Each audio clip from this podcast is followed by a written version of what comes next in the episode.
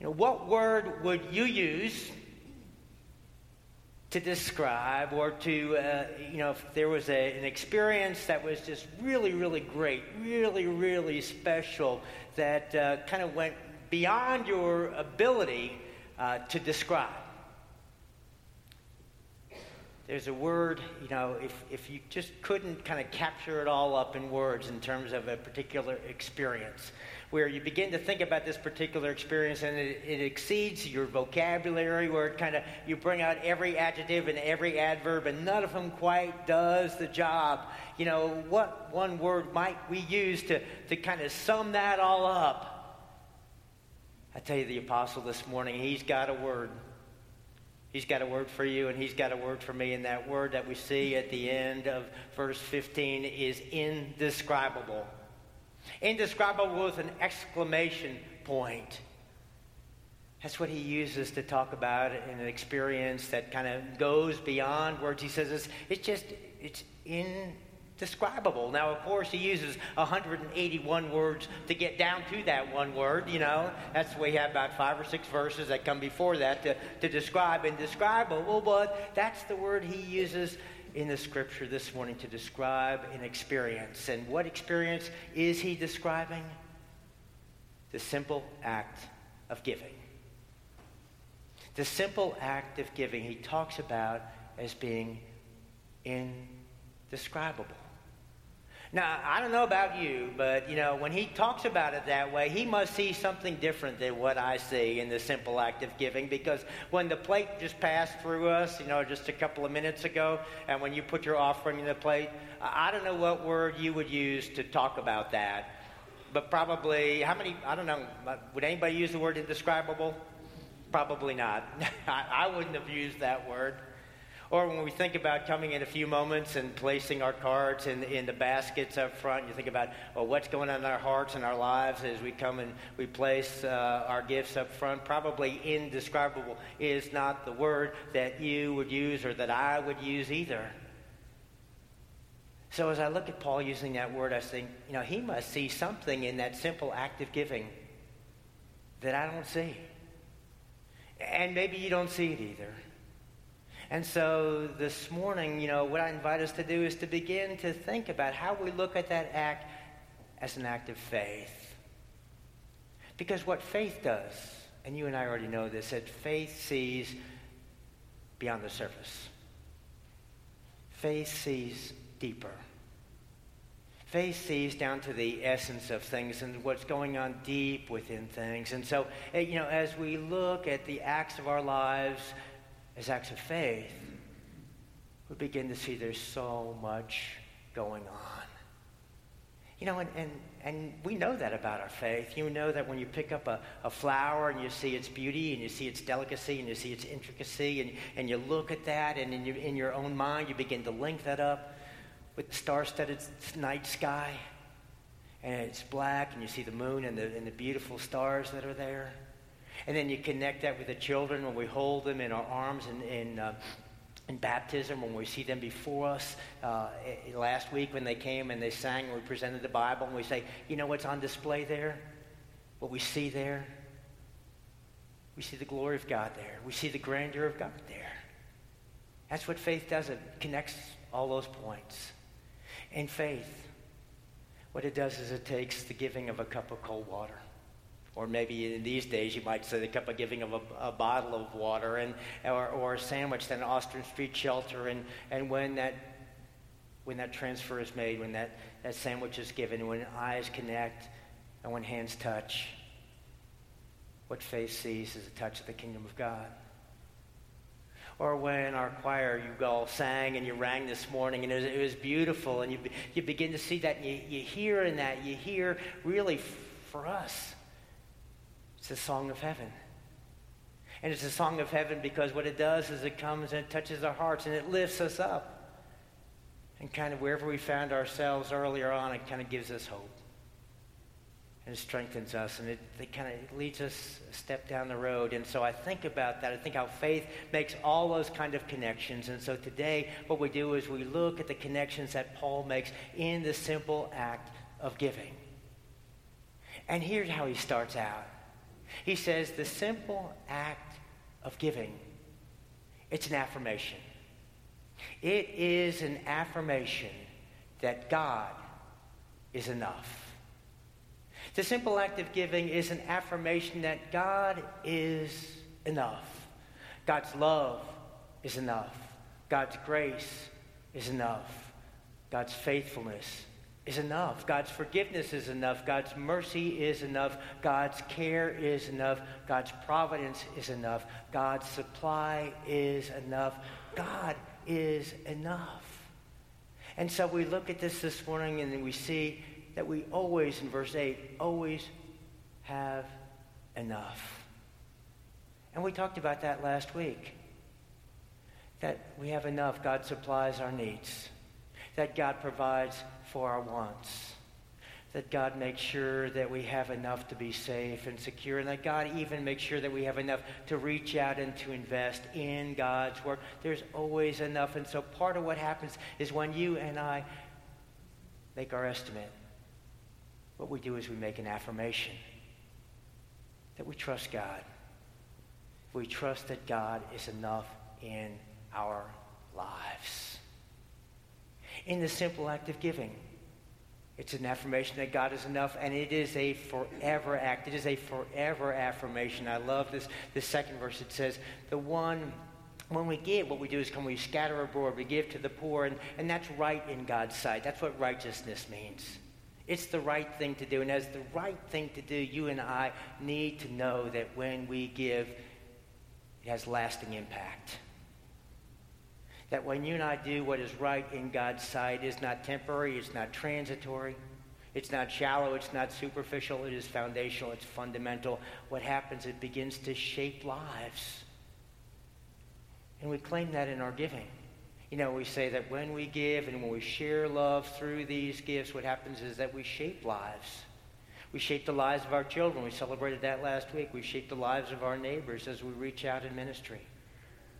We plant seeds that reside in people's hearts and bring hope in ways that as they continue to live and grow in their lives, that what happens there is that those seeds never go away. They never fade away. They are always there for people to trust in, for people to rely in. And you and I scatter those kind of forever seeds that have lasting impact. He says, doing the right thing, it endures forever. And so we look at our gifts and we know they have lasting impact. When we look at our gifts, we know that we're involved in a process of God's multiplication. And this is a beautiful process. He talks about a farmer. He says what a farmer does is a farmer takes a seed and places one seed in the ground. And Jesus uses the same illustration, places the one seed in the ground, and the seed sprouts up, yielding 30-fold and 60-fold and 100-fold. And you know, God's the one that grows it and germinates it and grows it. And what we see is how there's a multiplication there. And the next season, they go back and they plant those seeds. And that happens season after season. And after a while, what happens is all of a sudden out of that one seed, bread shows up on the table. And we give God thanks for the bread, you know. And then we keep on going. And in a couple seasons down, bread continually shows up on our table day after day. And I give thanks for that, and you give thanks for that too. Every time I come to the table, there's food on our table, and we're grateful for that. And he says that what's happening there, that's all God's provision, God's making, God's doing. It all starts in very simple ways. And so he says ministry is like that. What we do is we take the seeds of our gifts, and what we do is we give our gifts in ways that enable and power the ministry and mission we share together. And as they do that, they begin to reach out and they begin to touch others' lives and they begin to have impact. And that circle widens. And others are blessed and others grow. And as others bless and others grow, what happens is they begin to join in. And they begin to give their gifts as well. And so you begin to see this compounding effect. And as this effect compounds, you begin to see so many are fed, spiritually fed, and spiritually blessed. And he says that's all of God's doing. What God does is increases the righteousness of our harvest. That's the phrase that he uses in the scripture this morning. And so this is multiplication effect. And he says there's an enrichment that happens when you and I give. And the enrichment, he says, it works like this. He says when you and I give, it supplies the needs of the saints. And indeed, we have celebrated that over these past weeks. We have celebrated how our giving provides for worship, compelling worship. We've celebrated how it helps to raise up our children and youth in the faith. We've celebrated how it helps to build bridges of caring into the life of our community and across the life of our world. We've celebrated how what our gifts do is they helped us to grow us up in God's grace.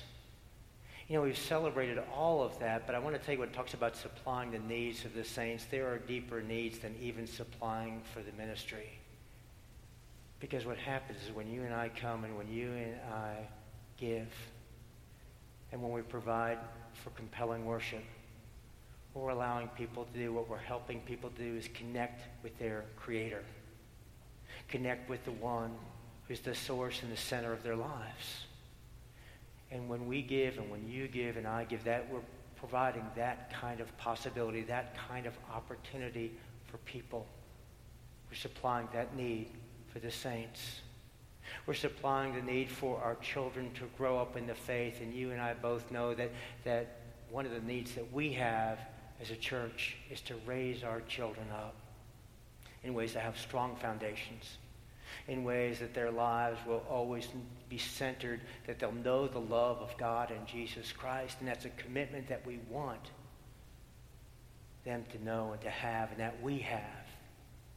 And so when we give knowing that we're pursuing that blessing. We give because we do want to build bridges of care into the world. We do want to make that difference, that important difference in the life of our community, in the life of our world through Spring Valley. We've talked about that in multiple ways over these past weeks. You know, and we do want to grow up in God's grace. It's important that Christ begins to shape us, each of us, as his children. And so what happens when we give, it does meet these deep needs that we all have. And then praises begin to rise to God. That's what the apostle says. He says, people are glad for a body of Christ, for a family of faith that pursues those important things. People, not only are we glad that we do that together, he says, but the community is glad that there is a church that has that kind of commitment and steps forward in that kind of faith and shines that kind of light. And I tell you, friends, I know that's the truth. I know that when those, you know, every day there's about 100 families that come in the front door of our church. Some of them are affiliated with our church, some are not, but I know they are glad that we are here because what we are doing is helping to provide a foundation for their children in the grace of God and Jesus Christ.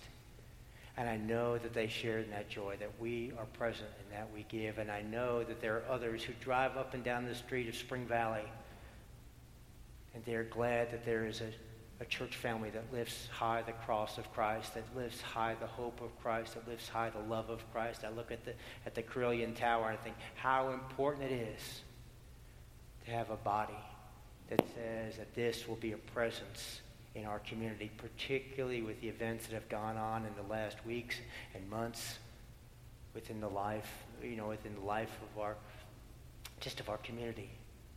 It is so important that witness be raised up, and people praise God for that, and I thank you for that, and they thank you for that. The apostle says, as he continues on, that as we give, what it does is it shapes our character, and that's the truth, because when you and I give, what we do is make a choice. You are making a choice when you give, and I am as well, and that choice is this. There are other things that you could spend your money on. There are other directions and avenues it could take.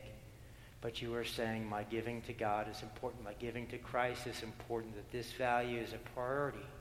And as I make this priority and make this gift, it's saying, hey, I'm taking, you know, what I have of my substance and placing it in what I believe, what's important for me and what's important for others. And so, you know, and when we make choices like that, and we make them week in and week out, it begins to shape who we are as people of faith. And so he says it exercises an obedience to the confession of the gospel. And that's the word the apostle uses. And finally what happens is when you and I give, It is an answer to prayer.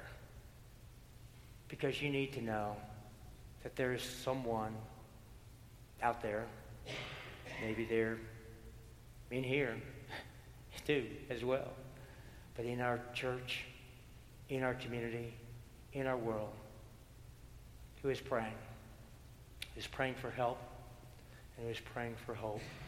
And when you and I make our gifts, and when you and I bring help, and when you and I bring hope, you need to know that what happens is those gifts provide an answer to their prayers. Your gift is an answer to someone else's prayers. And so the apostle looks at all of that. He looks at the way that the simple act of giving is an affirmation that God is enough, that it's a forever act that has lasting impact. That is part of the way that God multiplies God's work within the life of the world as part of an enrichment process that supplies needs and raises up praises and ends up with being answered to prayers. And he looks at all of that, and he says, you know what? When you think about all of this, the way that faith looks at the simple act of giving, it is indescribable. It's just kind of indescribable on the impact that it has.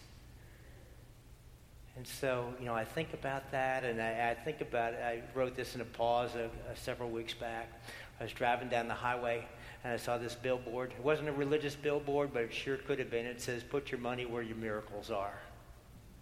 And that's what happens when we come this morning. We put our money where our miracles are, where we know that Jesus Christ is going to work in the world, and we give God thanks that we have the privilege of being part of that. And so no wonder that week in and week out, as we make our tithes and we give our offerings, right after that, what we do is we all stand up and we sing, praise God, from whom all blessings flow. Praise God, all creatures here below. Praise God above, ye heavenly host. Praise God, the Father, the Son, the Holy Ghost. Friends, you and I share in the rich blessings of God. As we come in this day, we know that that is enough. It's enough to receive, and then it's enough to give in ways that the glory would be to our Lord. Let's bow and let's pray together. Gracious God, we give you thanks that we have the privilege of engaging in the simple act of giving, in being your people, in sharing and bringing forward your gospel. And so we ask and pray now that you would strengthen us as we come forward and as we give of our commitment, our hearts, our faith, our pledges for next year. And we ask that even as you would receive, that you would guide and direct and bless and use, that the glory would be to you in all things, through Jesus Christ our Lord, in whose name we pray. Amen.